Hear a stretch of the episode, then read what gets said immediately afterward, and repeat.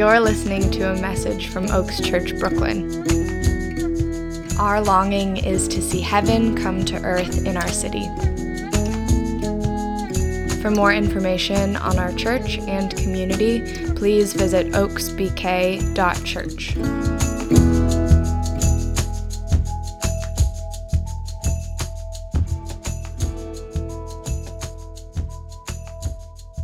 I'm going to read our teaching text today as well.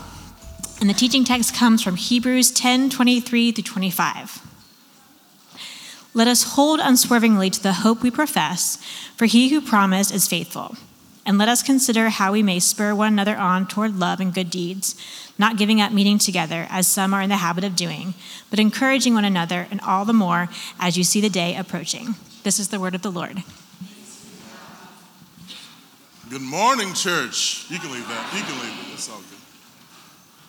Thank you, Meg. Can we give a hand for Meg Jacobs?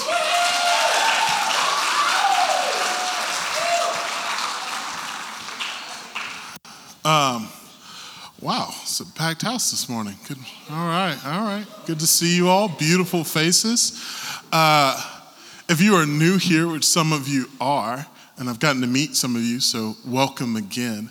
Uh, we have been in this teaching series, The Good Way, but it's more than just a teaching series for us. It's really an encapsulation of the rails in which we move as a community, how we function and operate as a people. And we call it the good way. Honestly, it's just repackaging of something that's old and ancient uh, in the church, uh, particularly out of the Orthodox Church and the desert mothers and fathers, those like Christians way back in in like 300 uh, AD who decided to leave the city of Rome and all its trappings and kind of just give themselves to intimacy with Jesus. And what developed was something called a rule of life. Maybe you've heard of it, maybe you haven't. Uh, if you haven't, you probably hear the words rule of life and you think, like, okay, here are the 10 things that I have to do uh, to be good in God's eyes, and here's my rules. That's actually, uh, it's not actually what a rule of life is about. You have a rule of life, even if you don't know it. Rule of life is simply talking about the ways in which you live your life that end up making you who you are and producing the life you live. Said another way, your life, your life is perfectly designed to produce the life that you're living. Your life is perfectly designed to produce the life that you're living. And so if you're always in a rush, well, maybe that's because of that fifth snooze that just sends everything on that rail. And so when we talk about rule of life, we are talking about bringing intentionality and order to our lives so that we can move into intimacy with Jesus. It's taking, is looking at our lives and saying, what's most important we believe is that as we abide with Jesus, he abides with us, and that will bring forth much fruit. And so, how then do we keep intentions and practices that allow for that intimacy? That doesn't prove my faith, that doesn't, that doesn't make, sh- that lets me mark off the box good Christian, but lets me ensure that time and again I am going back to those streams of living water that I am sitting with the one who tells me and calls me my name, or as uh, the priest St. Anthony de Mello says, Behold the one beholding you and smiling. Some of us don't get smiled at enough, and so this is why we practice rule of life in this community so we can spend time with Jesus. And so we've boiled that down into eight intentions by which we place eight practices. Uh, these are by no means some exclusive lists. Maybe it could be shorter, maybe it could be longer, but for our community, what we have said is these eight intentions we see in the life of Jesus, and, and we see these clearly and they grip us. And so we too want to order our lives as such, and you can see them up on the screen.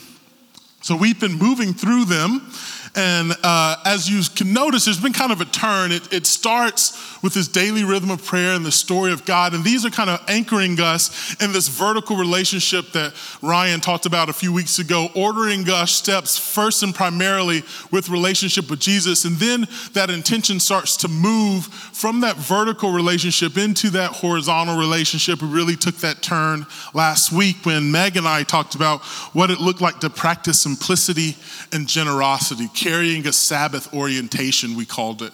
Uh, and so by that, we are able to give freely. And today, now, we are fully moving into that horizontal orientation by examining the intention of active participation in the family of Jesus. So now, as we, we receive from God a grounding and an understanding of who we are, how did that start to move itself outward? And for us, it starts here with the people that call this place home. And so, I have a question, uh, legitimately, I'm, I'm curious. What does active participation in your family look like? Here's what I mean by that. One of the ways that active participation in my family, uh, I have two, two younger sisters, uh, mom and dad, um, is that you have to be able to give and take a joke. This was a shock to my wife, who comes from a very, I'm not gonna say uptight, but um, uh, upbraided, uh, you know, something that's uh, family. Uh, and so she came into our home and, and we immediately just start jonesing on each other, right? And she's like, y'all are so mean. Uh, I'm like, what are you talking about? Uh, to give you a prime example of this, for years as a, a teenager, I, I, was mocked mercilessly by my parents um, because I had this lean to the side. I kind of had this like, and it wasn't trying to be cool. I just kind of had this thing, and they would always just mock me, like, and stand up straight. And you think you're cool, and uh, like, what? You got too much money in your pocket? Um, it wasn't until this is a true story. It wasn't until five years ago that it turned out I actually had scoliosis. Uh, so maybe if they had done less joking and taken me to a doctor. Uh, I wouldn't have had such a thing. When I called my mother after finding out, uh, immediately she laughed. Uh, so in my family, you, you gotta you gotta give it and get it. But I wonder, what does active participation in your families look like? Anybody? Gotta like food. All right, I hear that. Who was that? I didn't see you. Okay, great. Tam, I love it. Who else? You gotta do what mom wants to do. Oh, yeah. Mm-hmm. Y'all are laughing, but that seems like a very serious confession. Yes. I understand. Couple others. What does it look like? Active participation in your family. Got to play a mean guitar. I love that. Thank you, Justin. Musical family, the Von Trapps. A couple others. I mean, we got like a little family right here, so Hope, I don't know if you want to say what active participation looks like in your family.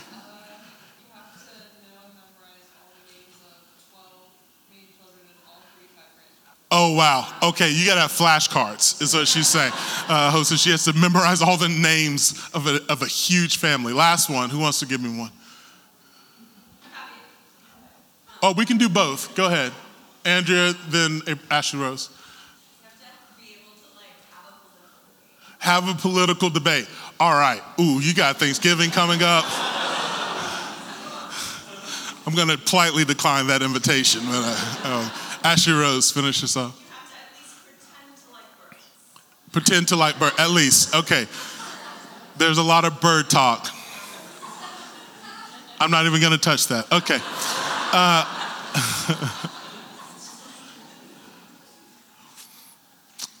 here's why I think this is so important.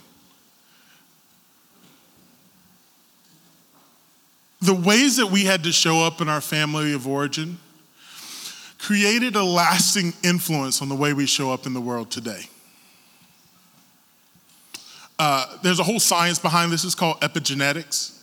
And it says that essentially the environment in which we exist literally changes the way that our genes are read. So, at a cellular level, how we participated, positively or negatively, in the places and people that we come from physically, biologically, mentally, and emotionally made you into who you are and how you show up. For some of you, that elicits an amen. For others, it elicits a no oh no. But there's good news in that if that's where you are, what we have found, what science and modern scholarship is uncovering, is that there's, a, there's an elasticity to our brains. You've heard it maybe, neuroplasticity, literally the way we create new neurons and pathways to understanding. But also, even in the ways that our cells read those genes and how our genes turn on and off, that can be changed by positive environment.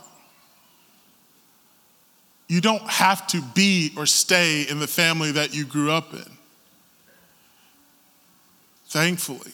And also, you can call and bring forth some of the beautiful things about your family of origin into your life and family and communities today. And so, this is why, for us, one of the intentions that we order ourselves around is actively participating in this family, the family of Jesus. Said another way by our uh, former pastor Jim Ryan, as followers of Jesus, we want to cultivate relationships of death, service, and celebration within our church family. We want to discover our God given identity and use our gifts to encourage and empower others. Another way of saying that, what we've given ourselves to is multiplying joys and dividing sorrows. If you've heard something along that lines, it comes from something my, my grandmother, uh, Janelle Boatwright, always used to tell me. She says that, that shared joys are double the joys and shared sorrows are half the sorrow. And so, here in this place, this is what we're trying to do. We're trying to bring forth the beauty from our families. We're trying to help speak into the pain that we carry forward in our family. And we're doing all this under the submission and lordship of Jesus and by the power of the Spirit that is constantly refining, constantly redeeming, where even the, the scars that we carry lead us into beauty. Now, uh, we're going to just i just want to give you three three modalities or three intentions or three ways we express this active participation uh, in the family of jesus. And i want to paint for you just a couple of, of, of practices and, and, and, how this looks like uh, for us corporately and, and, in some ways individually for myself. And then we're actually going to have uh, a one of the best uh, you know sermon illustrations i could imagine uh, but more on that later.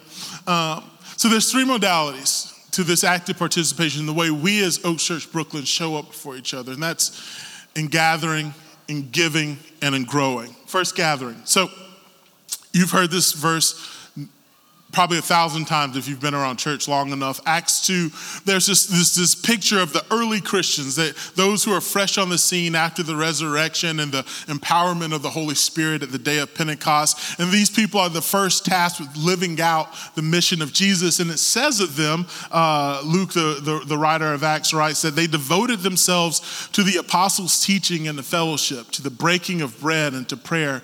Everyone was filled with awe at the many wonders and signs performed performed by the apostles. All the believers were together and had everything in common. They sold property and possessions to give to anyone who had need.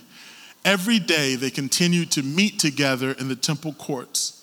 They broke their breads in their homes and ate together with glad and sincere hearts, praising God and enjoying the favor of all the people. And the Lord added to their number daily those who were being saved. The first thing I want to call your attention to is, is where the, the, our, this text begins. They devoted themselves.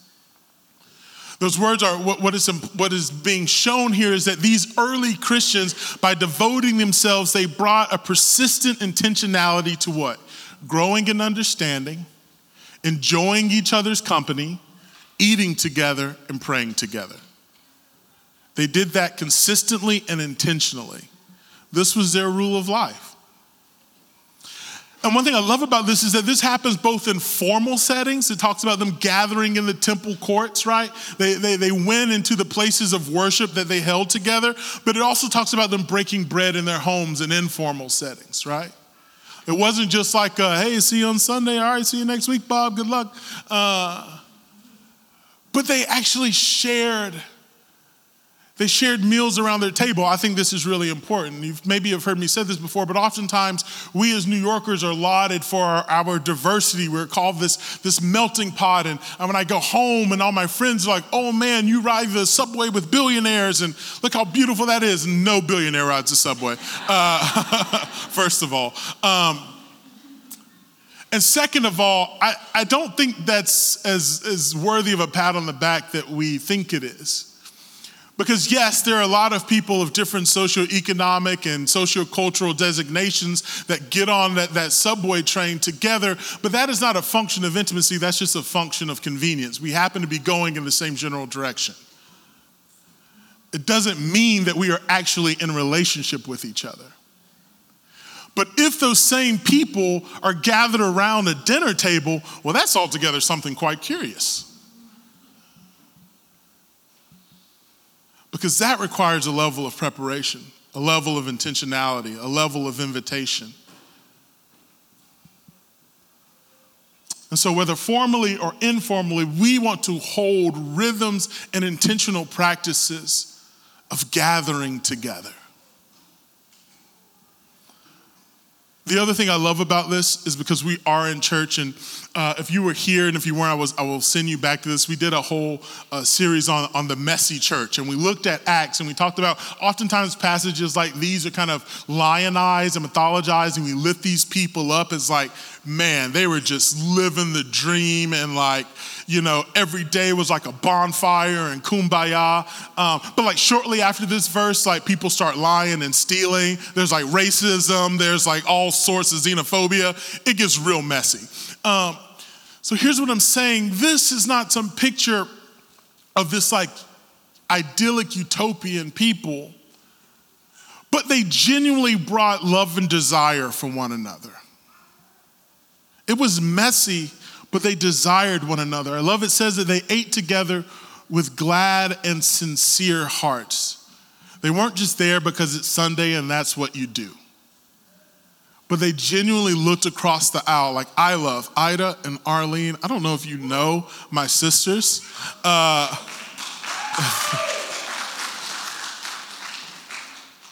they bring joy to my heart when I get to bear witness to the ways that they worship. They get me going. I'm like, I can dance too. Not to outshine me. Uh, but it is literally a joy and a, and a pleasure in my heart to see your faces. And so we don't have to do this. This isn't about just doing this because it's, again, a rule. We do this because this, this is a trellis, it's an anchor. When I don't do it and start to drift away, I, I quickly find myself missing it and longing to be brought back.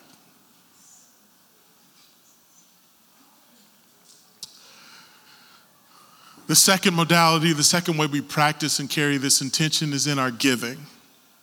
Now, last week we talked about simplicity and generosity. We literally talk about the ways that, that, that we give uh, and bringing some intentionality to that. And this carries the nuance of that because again, all these these these eight intentions they aren't siloed. They, they, they flow into one another, right? So they gathered so that they could pray right? They gathered to give themselves to the apostles' teaching of the story of God. So all these things, they, they speak to one another. But for this one, I think about giving, I think about what Paul writes to the church in Corinth, where he says there, there are different kinds of gifts, but the same Spirit distributes them. There are different kinds of service, but the same Lord. There are different kinds of working, but in all of them and in everyone, it is the same God at work. Now, to each one, the manifestation of the Spirit is given for the common good. I'm going to read that last sentence again because it's what I really want to draw our attention. Now, to each one, to each person in this body, the manifestation of the Spirit, the display of God, is given. Why? For the common good. For the common good. The mechanism for life and our unity and keeping rhythms of togetherness is found in the fact that God has placed within us gifts by which He meets all of our communal needs. There are things that you possess that I don't. There are, there, are, there are viewpoints and experiences that you have had in the Spirit that you know of God that I do not. And so I need you. I need you. I yearn for you as my brother and sister to show up and reflect back to me what God has put into you, to give to me what God has given to you so that I may that my faith may be more complete. And sometimes it's probably the dollar in your pocket. And sometimes it's your prayer, and sometimes it's your experience. Sometimes it's your way to be able to see past my brokenness and to just give me that smile that displays the love of the Father, the Son, and the Holy Spirit.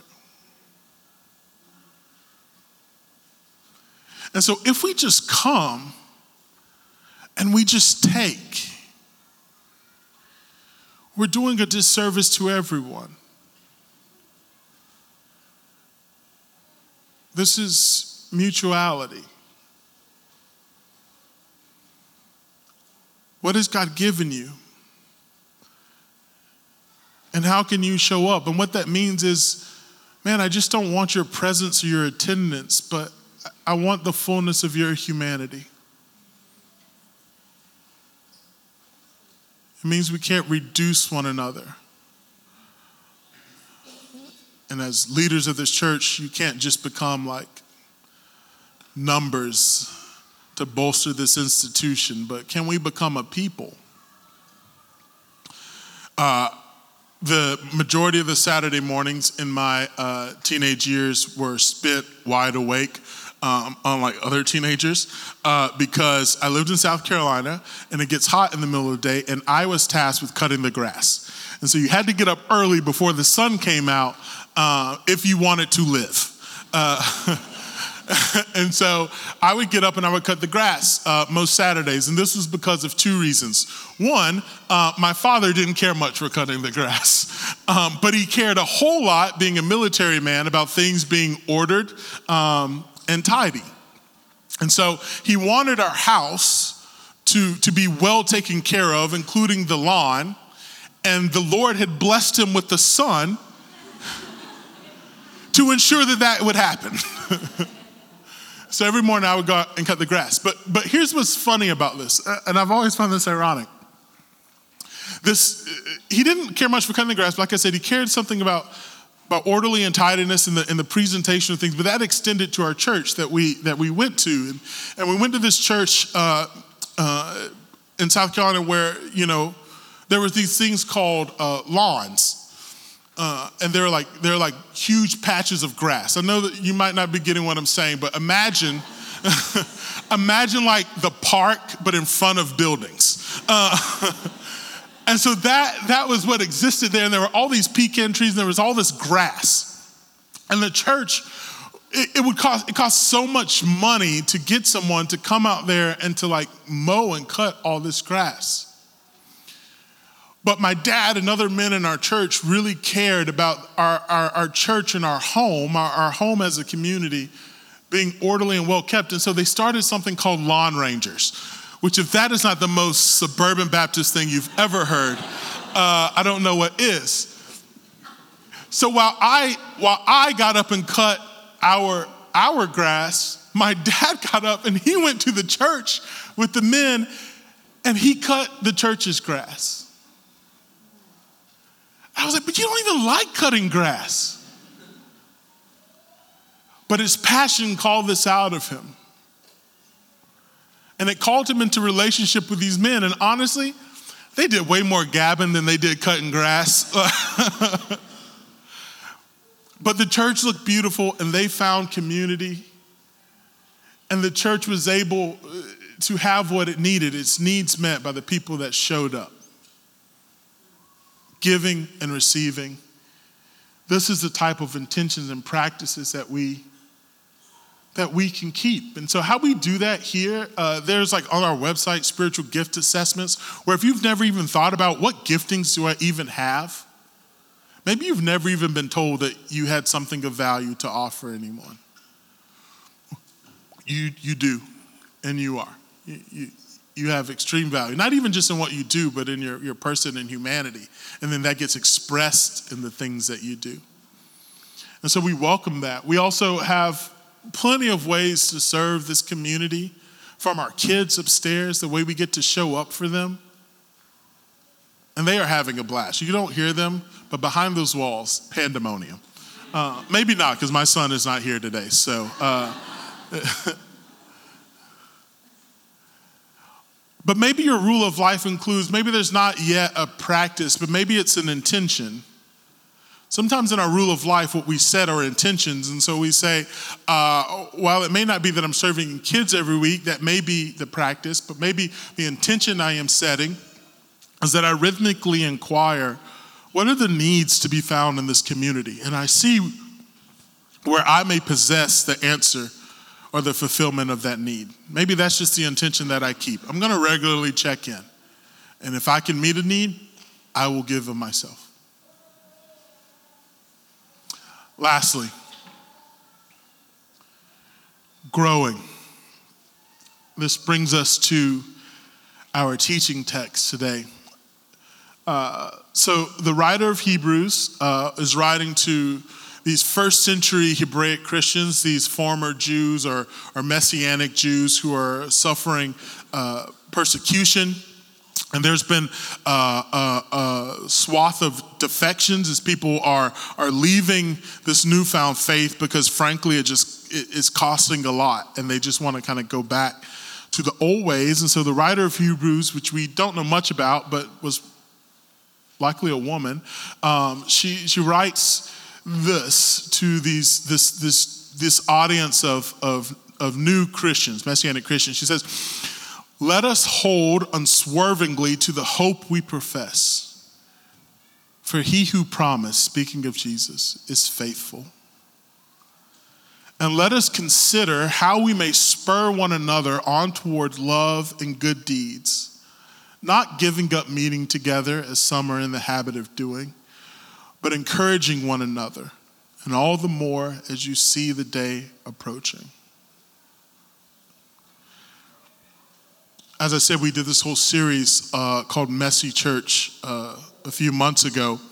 And we did it because uh, there is a temptation in these churches on Sunday mornings where we have the freedom in this society to gather here. You didn't have to sneak in here. We can be as relatively loud as we want. Uh, everything feels kind of good in here. Everyone's smiling and laughing and looks nice, and it's, it's kind of great. And if this typifies what we know of our faith, then we'll be deluded because Jesus promises that outside of these doors, and let's be honest, even sometimes in these doors, there is trouble. Living the way of Jesus is, is not for the faint of heart, it requires everything. Make no mistake. Everything in life is hard. Living without Jesus is hard, living with Jesus is hard. Choose your heart. I think that's a commercial.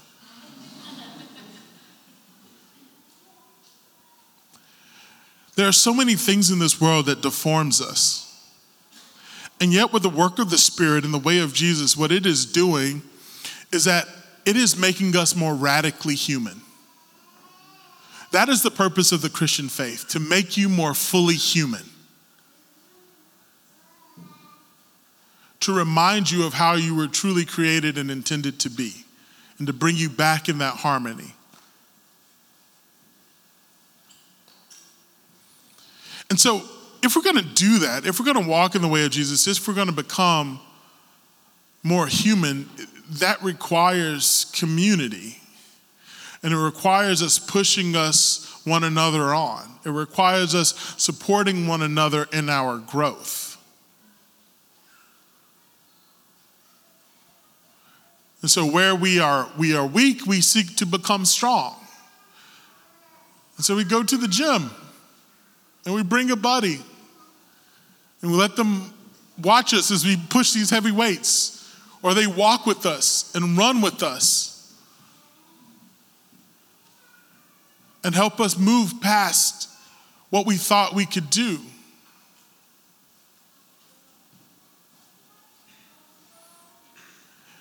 And so the, the, the writer of Hebrews is saying to these early Christians, let us consider, let us devote ourselves, let us bring some persistent intentionality to the ways that we move one another towards love and good deeds.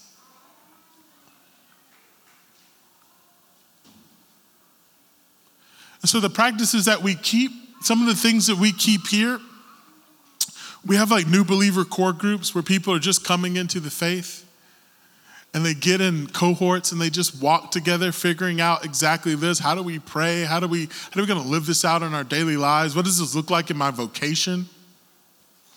We have things like uh, our, our community groups and our core groups. These are intentional places where people we gather together to do life together where you can see each other and talk way more than you get to here and now